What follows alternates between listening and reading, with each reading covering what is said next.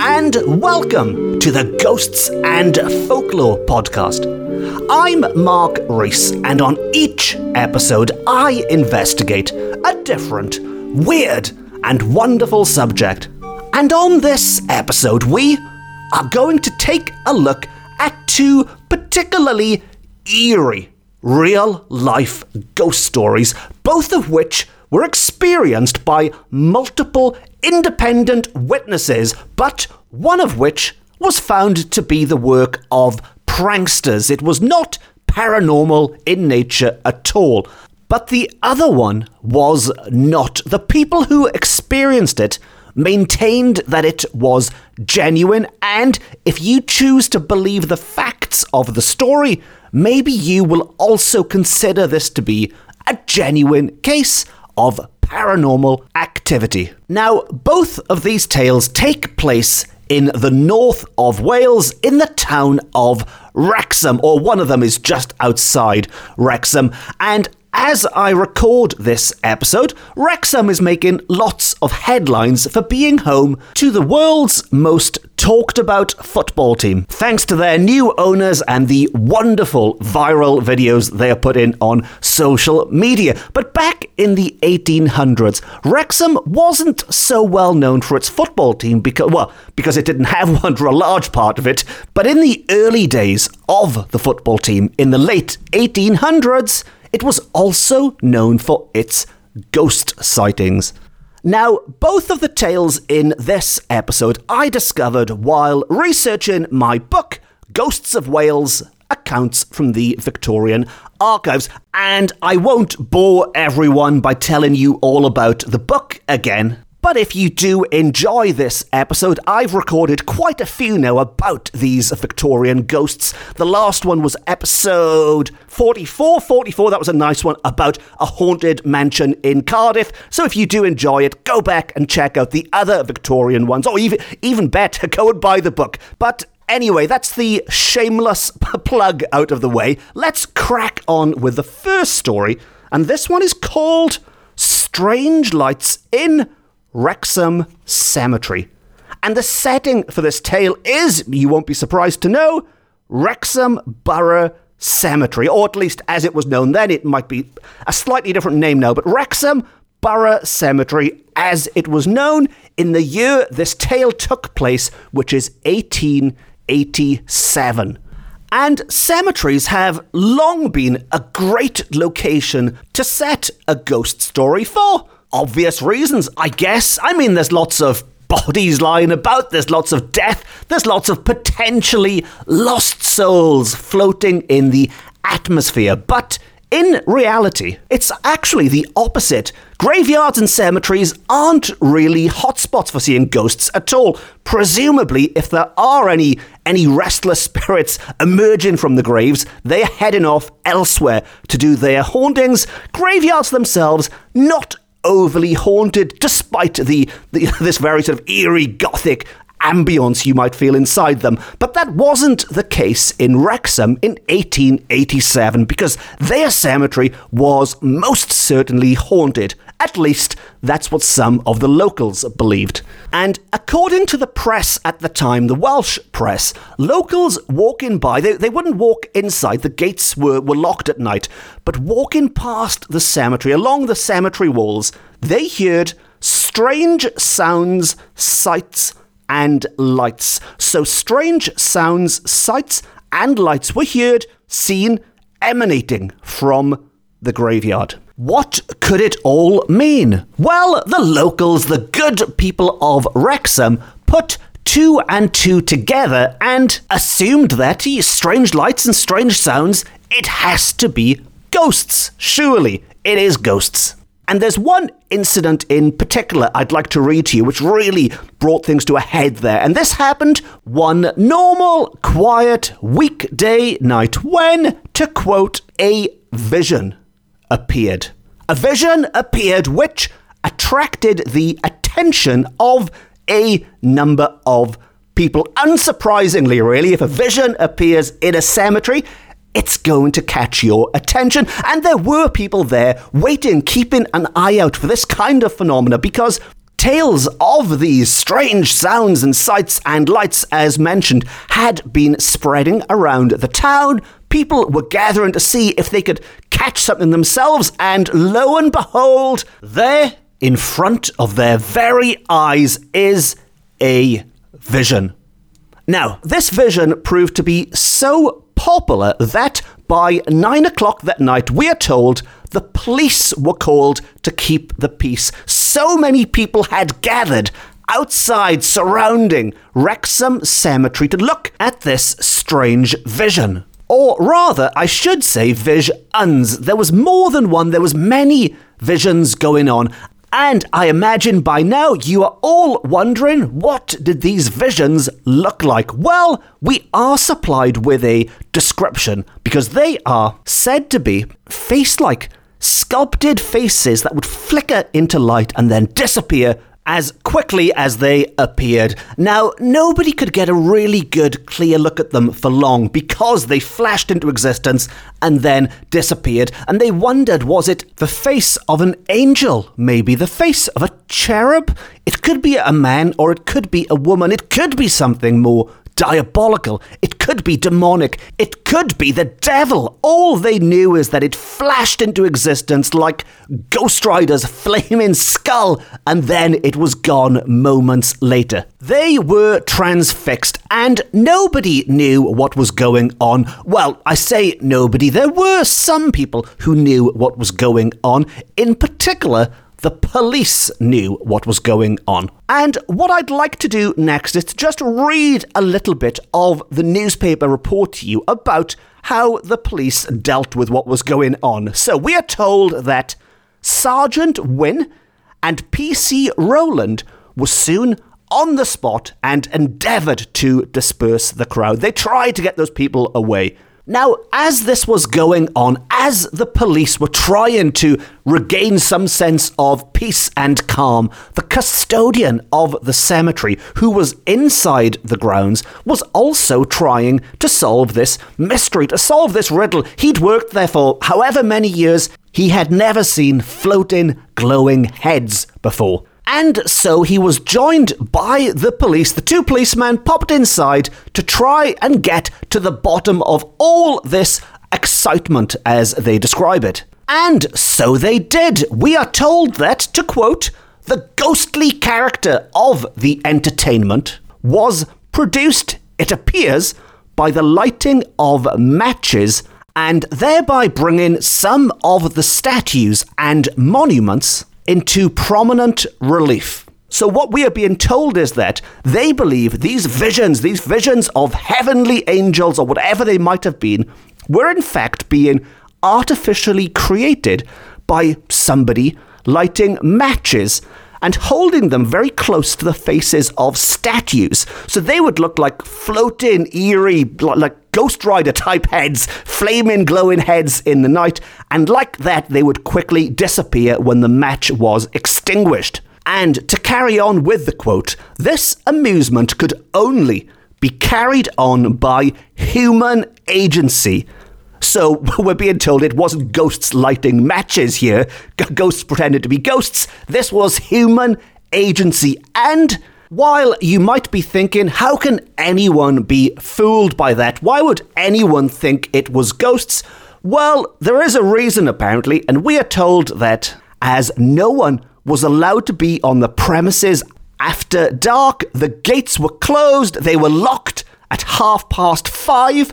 The natural conclusion of the nervous and superstitious was that the agency was supernatural and therefore a ghost, an easy mistake to make. But the police are, are far too practical. They're not nervous and superstitious, and they say there appears to have been several operators on Thursday night some of whom were recognized and will be summoned, while one was pounced upon in the act of striking a match. And while being collared by Mr. Morris, which is the name of the custodian I mentioned earlier, and while being collared by Mr. Morris, this operator who was pounced upon kicked him violently. Not the smartest thing to be doing, really, when the police are already on your tail for breaking and entering into a graveyard. Never mind the whole impersonating a ghost and terrifying the nervous and the superstitious. He kicks out the custodian, violently kicks out, and the police present were called and soon took him into custody when he was locked up for the night where he remained until Friday morning when he was given a chance to argue his case. He, he didn't really have much to argue, and he was handed his fine. Now, we are told that his name was Matthias Davis. He was fined 10 shillings and 6 pence and costs or 14 days in default. We are also told that a Richard McDermott was also charged. I, I am assuming he is one of the other operators. They said there were several operators in the cemetery that night. Presumably, he didn't go violently kicking people and didn't spend the night in jail as a result. But there were two of them, both fined. And to wrap it up, we are told other summonses are to be issued. And we opine that the ghost will be effectively laid a very popular, a very cliched way to end a Victorian ghost story. They like to say the ghost was effectively laid whenever things are wrapped up nicely. Now, as I mentioned at the start, this episode does contain two eerie ghost stories, but one of which was found not to be true, the other one, presumably, is. And as I'm sure you've guessed, that first tale, I hope, I hope you enjoyed story number one. And clearly, that was the one which was found to be false. Which means that our next story has not been found to be false. Do you believe it? Well, listen on and you can make up your own mind. Now, this one is called The Mysterious White Mist and it takes place a little bit later than our last tale into the new century, 1901. And when I said these are both Victorian tales, technically, technically, this is sliding into the very early days of the Edwardian age. Queen Victoria sadly left this earth in January 1901, bringing to an end, bringing to a close the Victorian age and into the Edwardian age. And this tale also takes place in the north of Wales, not quite in the heart of Wrexham again, but we are told that a small village not 20 miles from Wrexham is where this tale takes place, where the inhabitants were startled by the appearance of a ghost. Now, sadly, I can't be more specific than that because the newspaper didn't include the address, and it was published well over a hundred years ago. But maybe if you are familiar with the area surrounding Wrexham, maybe this description might give you some ideas on where you think it might be. And if so, as always, please get in touch. Let me know on social media where you think this might be. Now, to begin at the beginning, well, not, not the beginning, we're halfway through the episode, but to begin at the beginning of this particular tale of Ghost Story number two. And as mentioned, they were startled. The inhabitants of this small village were startled by the appearance of a ghost. Now, this all happened when they were chatting together one night at about half past ten, which we are told is an early hour for the old fashioned ghosts. Harper's 10 apparently is too early for ghosts, which again is another of these, these Victorian or these ghost story cliches in a way where they say ghosts are all seen at, at midnight at the witching hour it's it's something of, of a fallacy, and it's something I know people. When, when, when I had Cymru Paranormal on the show not so long ago, the ghost hunters, and they were saying that you know if people see ghosts in the daytime, you go looking for ghosts in the daytime. But nevertheless, back then they thought half past ten was a little bit too early to be seeing a ghost. If you've seen a ghost before half past ten, Again, let me know on social media, but I'm, I'm going off on a tangent. Let's go back to the story to begin at, at the halfway point. Now, they were hanging around chatting, and one of them noticed a being. A being apparently intent on joining the party. A very mysterious word, being, B E I N G. Not, not a vision, not an apparition, not a spirit, but a being. And again, I, I hear you ask over space and time through the internet, what the heck is a being? Well, luckily, there is a description. A shapeless mass of white had silently and mysteriously loomed up in the darkness, not ten yards from them, and seemed to be approaching from the direction of the churchyard. Quite a lot to take in then, a very, very short sentence, but a shapeless mass of white. I, I am assuming this is sort of misty, foggy type, type, type, eerie apparition floating towards them from the churchyard. So this this shapeless mass had either either been to church or had emerged from the church, maybe once more from the graveyard or cemetery, but sadly because we don't know exactly where this is, we don't know if there even was a cemetery there, but certainly from the direction of the churchyard. And it was at first supposed to be the work of a practical joker. Now, now these people are the sensible ones. The last people assumed it was a ghost. It turned out to be a practical joker. In this case, they assume it's a practical joker, but it turns out to be, well, I'm spoiling the ending. You, will find out in a few minutes what it turns out to be, or, or maybe you won't. But anyway, just bear with me. But a suggestion was made by these sensible people. See, this is what they should have done in Wrexham Cemetery, but a suggestion was made to, and I quote, pelt it with stones in brackets, a sure test in such cases. So they assumed this eerie floating white blob mist that was floating towards them was a practical joker. How how you achieve that effect at the start of the Edwardian age in Wrexham, I don't know but they assumed it was. They decided to throw stones at it to find out if. I, I, I assume if, if it gets hit on the head, it'll go ow or something, and then they know it's not supernatural. They threw the stones at it, and there was no effect. They threw stones at this being. There was no effect, and while it, it doesn't specifically say this, I am assuming these stones would have just gone straight through it, maybe. I mean, I'm assuming their aim wasn't too bad. The stones went straight through this mist. Now, one of the nobler members of the party took his life in his hands and approached the thing. No longer a being, it is now a thing, and it swiftly evaded his grasp and glided silently towards the churchyard.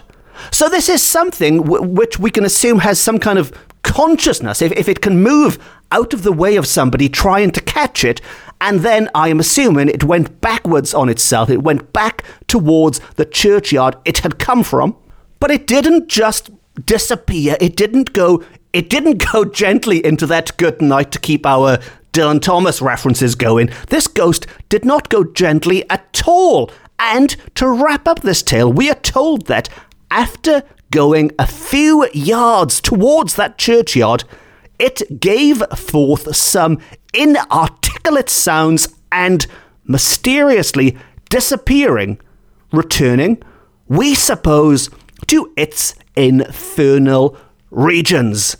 Now, I, I supposed it came from the churchyard, but wherever it came from, the churchyard, the infernal regions, it was gone. Now, the events are not as dramatic as the last tale. There's no floating, glowing angel heads in this one. But the difference is they were categorically found to be the work of practical jokers. This one was not. And what I'd like to do is to read the final paragraph to you to sum up their thoughts at the time in 1901. And we are told that some scoffers have ridiculed the possibility of ghosts. But we are sure that none of those who saw the weird thing, about five foot six inches in height, the head going up to a point apparently without arms or legs, will ever forget the sight or for a moment doubt its supernatural nature. And I guess that would apply to anyone who has come across a weird thing about five foot six inches in height, the head going up to a point apparently without arms and legs. Nobody will forget that. Nobody will doubt its supernatural nature. But maybe you do doubt it. Maybe you don't. That's the great thing about opinions. We can all have our own. We can choose to believe these inhabitants of a small village just outside Wrexham, or we can not.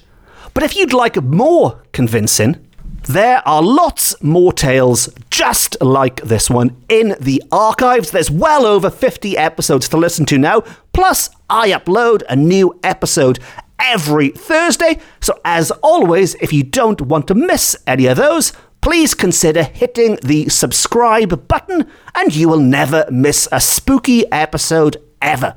And on that note, it just leaves me to say thank you very much for listening. Diolch and variaun am grando. I've been Mark Rees. This has been my Ghosts and Folklore podcast. It's the best, it's the beautiful, it's the only Ghosts and Folklore podcast beaming to you from Wales to the world. Until next time, no star.